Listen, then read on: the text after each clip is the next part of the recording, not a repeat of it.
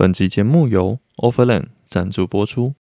Overland 是一个专门为留学生和职场新鲜人打造的论坛。除了论坛以外，我们还提供留学申请落点查询系统，促进资讯对称。有兴趣欢迎点击资讯栏链接，一起共创专业的留学和职涯平台。Hi，欢迎收听 Jason 学长的职涯资料夹，我是主持人 Jason。我长期分享职涯与留学相关内容，在这里，大家不仅能打开资料夹探索故事，也可以与我一起编辑资料夹，丰富经历，获得见解，学习新知识。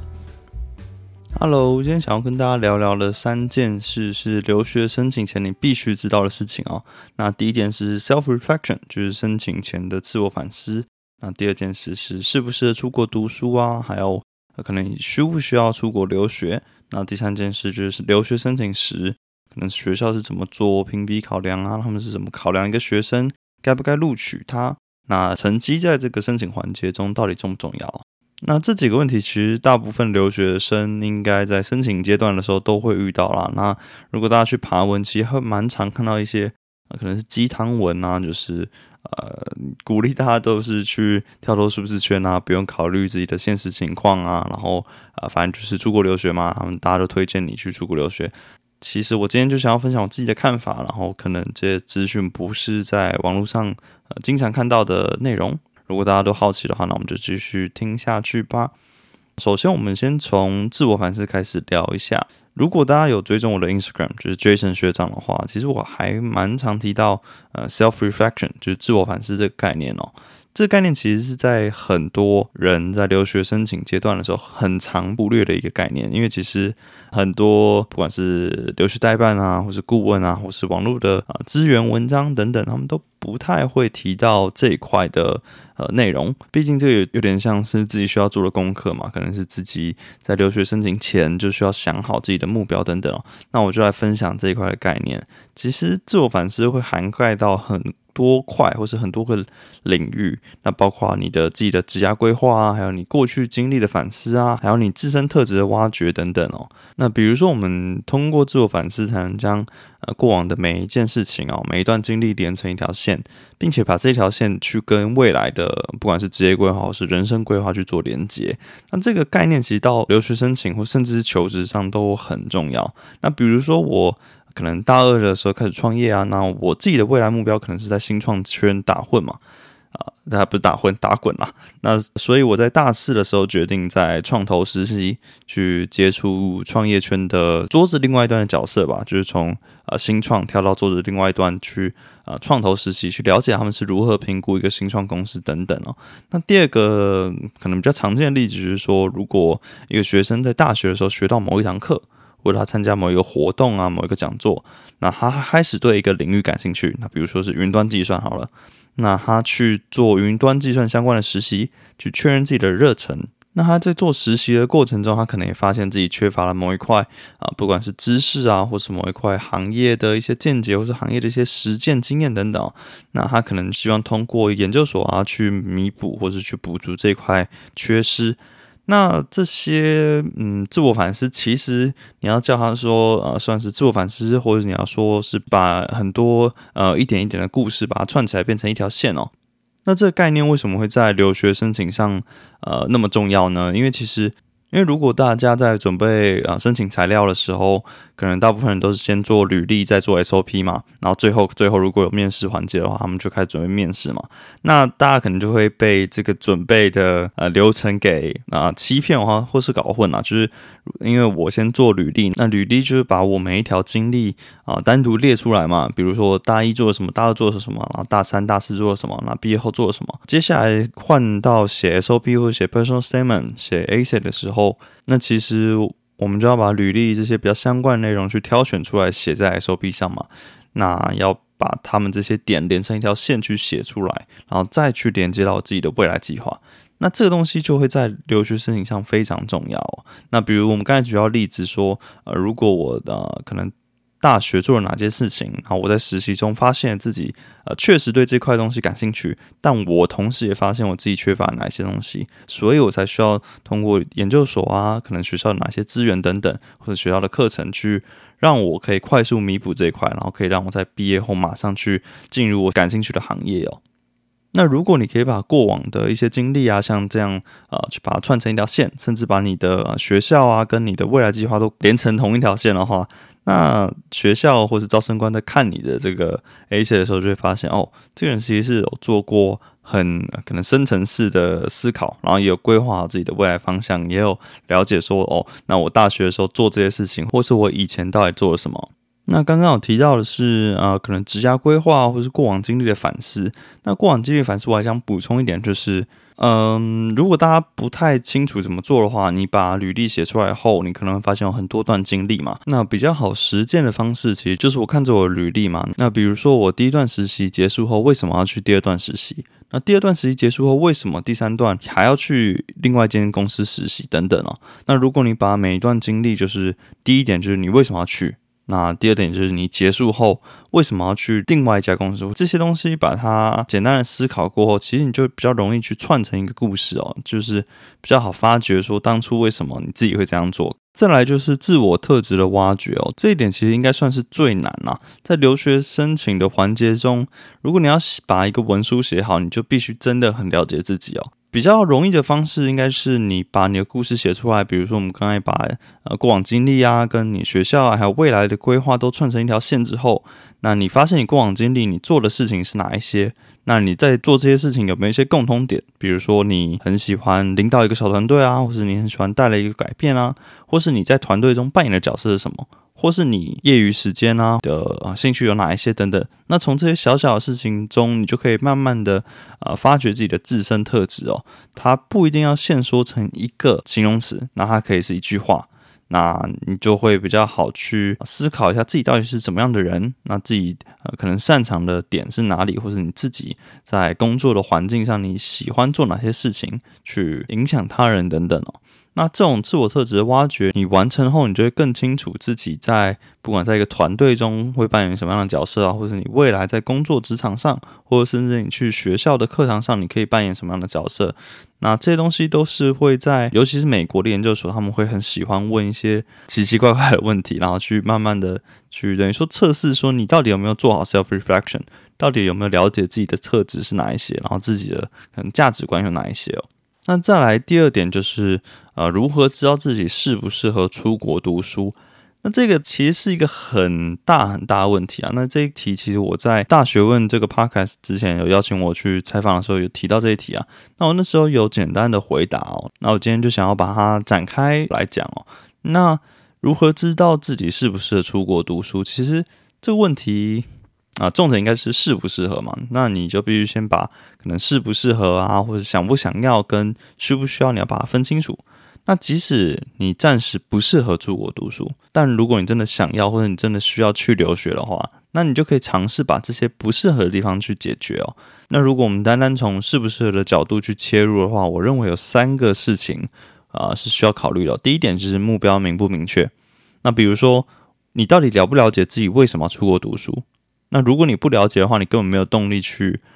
去申请嘛，或是你根本没有动力在那边读书，呃在那边呃认真的把心力花在这个留学的体验上，那这样导致说你浪费钱又浪费时间。那第二个事情就是语言能力啊，虽然语言能力可以在留学过程中慢慢变好，但如果你在出国前就可以把它补足的话，你在留学的时候体验肯定是会更好嘛。所以你在那时候的生活体验啊，或是学习过程啊，或者你在跟呃外国的同学或老师交流的时候，都会更加分，或是你自己会更好的体会一些事情哦。你不会因为语言隔阂而导致你在吸收知识啊，或者在交流或在学习增长上有所限制。那第三个事情就是个性特质啊，比如说，如果你都决定好你要出国读书了，那你可能要尝试看看以各种方式去呃跳脱出资圈啊，或是你去多结交一点不同国家或者不同文化的朋友，那去体验当地的文化啊，甚至是这种享受孤独的能力啊，或独立的能力，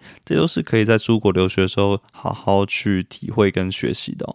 那再来是我们刚才聊了一下适不适合嘛？那我们再来讨论的是，呃需不需要？那其实需不需要留学申请，或者应该说你需不需要出国留学这件事情是很少人会跟你讲的，因为比如说留学代办，他根本不会想跟你讨论这件事情嘛，因为他就是想要你跟他签约，然后把你推出去出国留学嘛，不然他没钱赚嘛。那我今天想要讨论是，你到底需不需要出国留学？那如果你要讨论一个事情或是一个可能物品，它是不是必需品的话，那判断方式可能就是你到底是不是一定要拥有它嘛？那如果你要判断留学在你的人生中或者在你的职业规划中到底是不是一个必需品的话，那它的判断方式可能就是呃，出国留学能够怎么样的帮助你达到你的长期目标，或者至少加速你达到你的人生或职业目标。比如说，你的嗯目标可能是进入国际职场，你可能呃不仅仅想要在台湾，你可能想要到大中华其他国家的地方去工作，或者甚至跳到欧美。那留学这件事情是不是可以让你更好的在其他国家找到工作？比如说你在兼可能全世界都比较认识的学校拿到研究所学历后，就是你毕业学校之间国外大学的校友，他们是不是成功可以在各个国家的国际职场上打开一条道路？那让你可以更容易到其他国家的地方求职哦。那这可能就是可能某些人会想要去留学申请的一种啊，其中一个原因嘛。再来，我想要聊到的是一个 MBA 社群中很常谈到的一点，是一个概念吧，它叫 Pivot，就是 P I V O T，中文可能叫我自己会把它翻成跳转啦。那大家会说，你申请 MBA 就是可能有三种 Pivot，一种是你职能，就是你工作的内容的 Pivot 的转变。那第二种可能是你的工作的地理位置的转变，可能从台湾工作变成可能要到美国工作等等啊。那第三个 pivot 就是你的行业的改变，比如说我一开始在可能顾问业工作啊，那我想要通过 MBA 或者通过一个硕士 pivot 到可能科技业。那很常有 MBA 校友说，可能 pivot 一种东西是有机会或是是容易的，比如说我想要跳转呃地理位置，那我的职能跟我的行业都是以维持一样。那这可能比较容易，那两种配备可能就非常的有挑战性哦。那你就要提早做准备嘛，那把很多的可能遇到的点都赶快提前解解决掉。那三种都配备的话，那你那你真的很强哦。那你可以通过留学去转变你的职能，转变你的工作内容，你又可以转变你的行业，那你同时又可以转变你的工作的地理位置哦。那这种真的是神人啦。那我会提到 pivot 这个事情，其实是因为它就可以代表说，嗯，你判断你到底需不需要出国留学啦。那因为这三种 pivot 其实就是大部分 MBA 申请者他们申请 MBA 的原因哦。那我最后想要提到的一个概念就是说，你必须先了解自己的目标，你到底为什么要去留学，然后再去评估说留学或者这个学校可以提供什么样的帮助哦。比如说我学校提供哪些资源啦，哪些课程，或是学校的校友人脉。或是学校的某一些特别的 program，或是他们的有些教授啊，提供哪些资源等等啊，这些东西都是你可以去利用的嘛，而不是反过来说，哦，我先决定我要留学，然后再去思考说留学可以帮助我达到什么目标，这其实有点有点本末倒置啊。毕竟你是先要了解你的目标，你再去决定呃留学嘛。毕竟留学是一种手段啊。那再来我们要讨论到的是最后一点哦，就是。啊，留学申请的时候，学校可能是怎么做评比？那他们怎么挑学生啊，或是成绩 GPA 到底重不重要？这边我想要提到的一些概念是，招生官在审核申请的时候，其实是找理由去录取你哦，而不是找理由去拒绝你。所以你在申请的时候，你在不管是 SOP 啊，或是 PS，你要从你自己的目标开始描述，就是说为什么需要这间学校？你你在进来这间学校之前有哪些经历？那你为了达到这个目标做了哪些准备？那现在是不是呃，如果你要达到这个目标，就只差进入这间学校读书这一步？那如果你去读，你就可以可能更快速的达到你的长期目标。那这件事情你如果写清楚的话，学校就知道，OK，我你进来这间学校，我们这个学校真的可以帮到你哦。那再来我们要讨论到的是学校啊，他们招生官或者教授在挑学生的时候到底是怎么挑的哦。首先，很多人会问说，GPA 到底重不重要？其实。我认为 GPA 还是算嗯偏重要的一个评分因素，因为它是算一种客观呃可以量化的数据嘛。那学校在收到一两千个申请者的时候，它可以短时间用很客观的数据，比如说这些申请者他们的毕业学校啊，还有他们 GPA，那用这些数据去快速了解说学生的学术能力。那比如说他们给一个门槛，那可能低于二点零，那先刷掉不看，那我们先看二点零以上的。那他们可能甚至用 GPA 高到低去排序哦。以美国研究所为例，他们可能同时还会更看重一些啊学生的全面特质啦。比如说我在可能 GPA 三点五以上这一群人同一个破里面对比的时候，然后就可能看说，OK，嗯，这些人他们的 PS 和 SOP 写的怎么样嘛？比如说他们有没有实习经历啊？那这些实习是否让他们对自己的职业目标更加了解？当然，除了实习以外，可能有一些可能专案或是研究经历啊，或是助教经历啊等等哦。那这些东西就是对于申请来讲都很加分，毕竟他们会很希望招到一些全面性比较多元的一些学生啊，而不是只单单会读书嘛。再就是美国学校又更注重一点是 DEI，就是 Diversity, Equity and Inclusion 嘛，就是多元、平等、包容。那他们想要了解你的价值观呢，就是你在。啊，课业跟职涯以外，你可能注重哪些东西？比如说，你有没有回馈社会啊？你注重哪一些呃议题啊？你是不是有关注一些少数群体的待遇哦？等等哦。那再就是说，嗯，如果其中一项做的不好，是不是完全没有机会啊？这一点我完全不认同。啊。就是他们不太像是可能台湾的学测，你考完几科之后，你把成绩加上去，你就基本上定生死了嘛。但是他们其实会。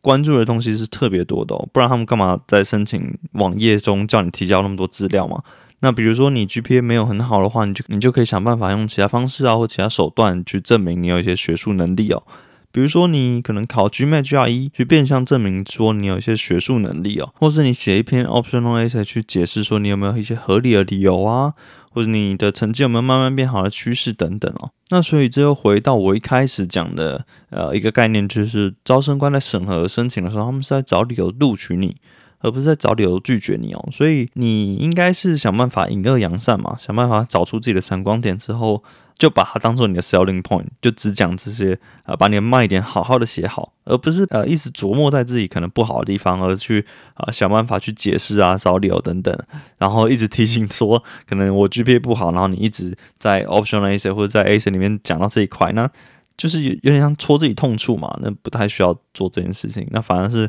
你要赶快啊找出自己的卖点啊，然后去把这个闪光点这件事情写出来，然后去给他理由去录取你哦。那今天我分享了留学申请前，应该说留学前你必须知道的三件事情啊。其，但其实内容有点广。那我想要简单的总结一下。那第一件可能是 self reflection，就是留学申请前的自我反思。那反思的内容包括职业规划啊，那还有过往经历的反思啊，自身特质的挖掘等等哦。那这个事情其实应该说说的比做的简单。那所以大家在做的时候，其实就是把履历拉出来，然后列一下，然后好好去思考你每一段经历当初为什么要去做啊，然后做这段经历可能学到或是获得一些体会是什么，然后再去慢慢的去连接起来，然后连接到学校啊，然后再去再去连接到未来的一些职业规划或人生规划。第二件事情就是适不适合出国读书，那我还要提到说你需不需要出国读书，然后常见出国读读书的理由啦，比如说刚才有提到三个 pivot 嘛。那最后第三点就是啊，留学申请时可能学校是怎么做评估考量，然后成绩重不重要？那这个重点其实就是说，虽然 GPA 啊还算是可能偏重要，可能三十 percent 到五十 percent 的呃重要性，但是一个概念就是你要好好的引恶扬善，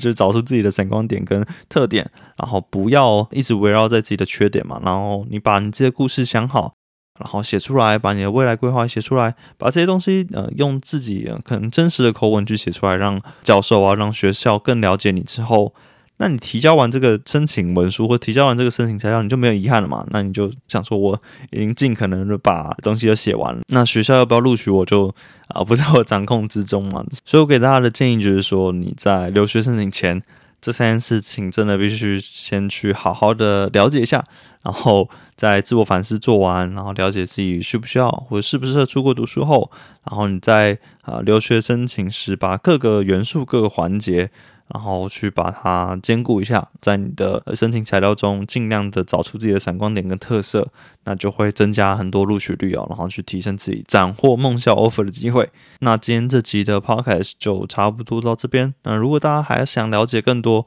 关于留学申请啊里面的一些撇步啊，或是里面的一些小概念啊，那我之后都会再想办法做几集 podcast 分享给大家听。那可能今天提到的 GPL 或者今天提到的这种自我反思，其实都可以单独拉出一集，好好讲个三十分钟一小时啦。那我今天只是想要综合的让大家了解啊，先必须赶快把这三个概念赶快先了解一下，那自己可以提前去做规划跟做打算哦。本集节目就到这边。如果你喜欢，请一定要给我五星好评，并留言分享出去。如果你有任何想要跟我讨论的，或是报名成为来宾，欢迎私讯我的 Instagram Jason 学长，就有机会被选中做成一集 Podcast，新增属于你的资料夹哦。那我们下次再见，拜拜。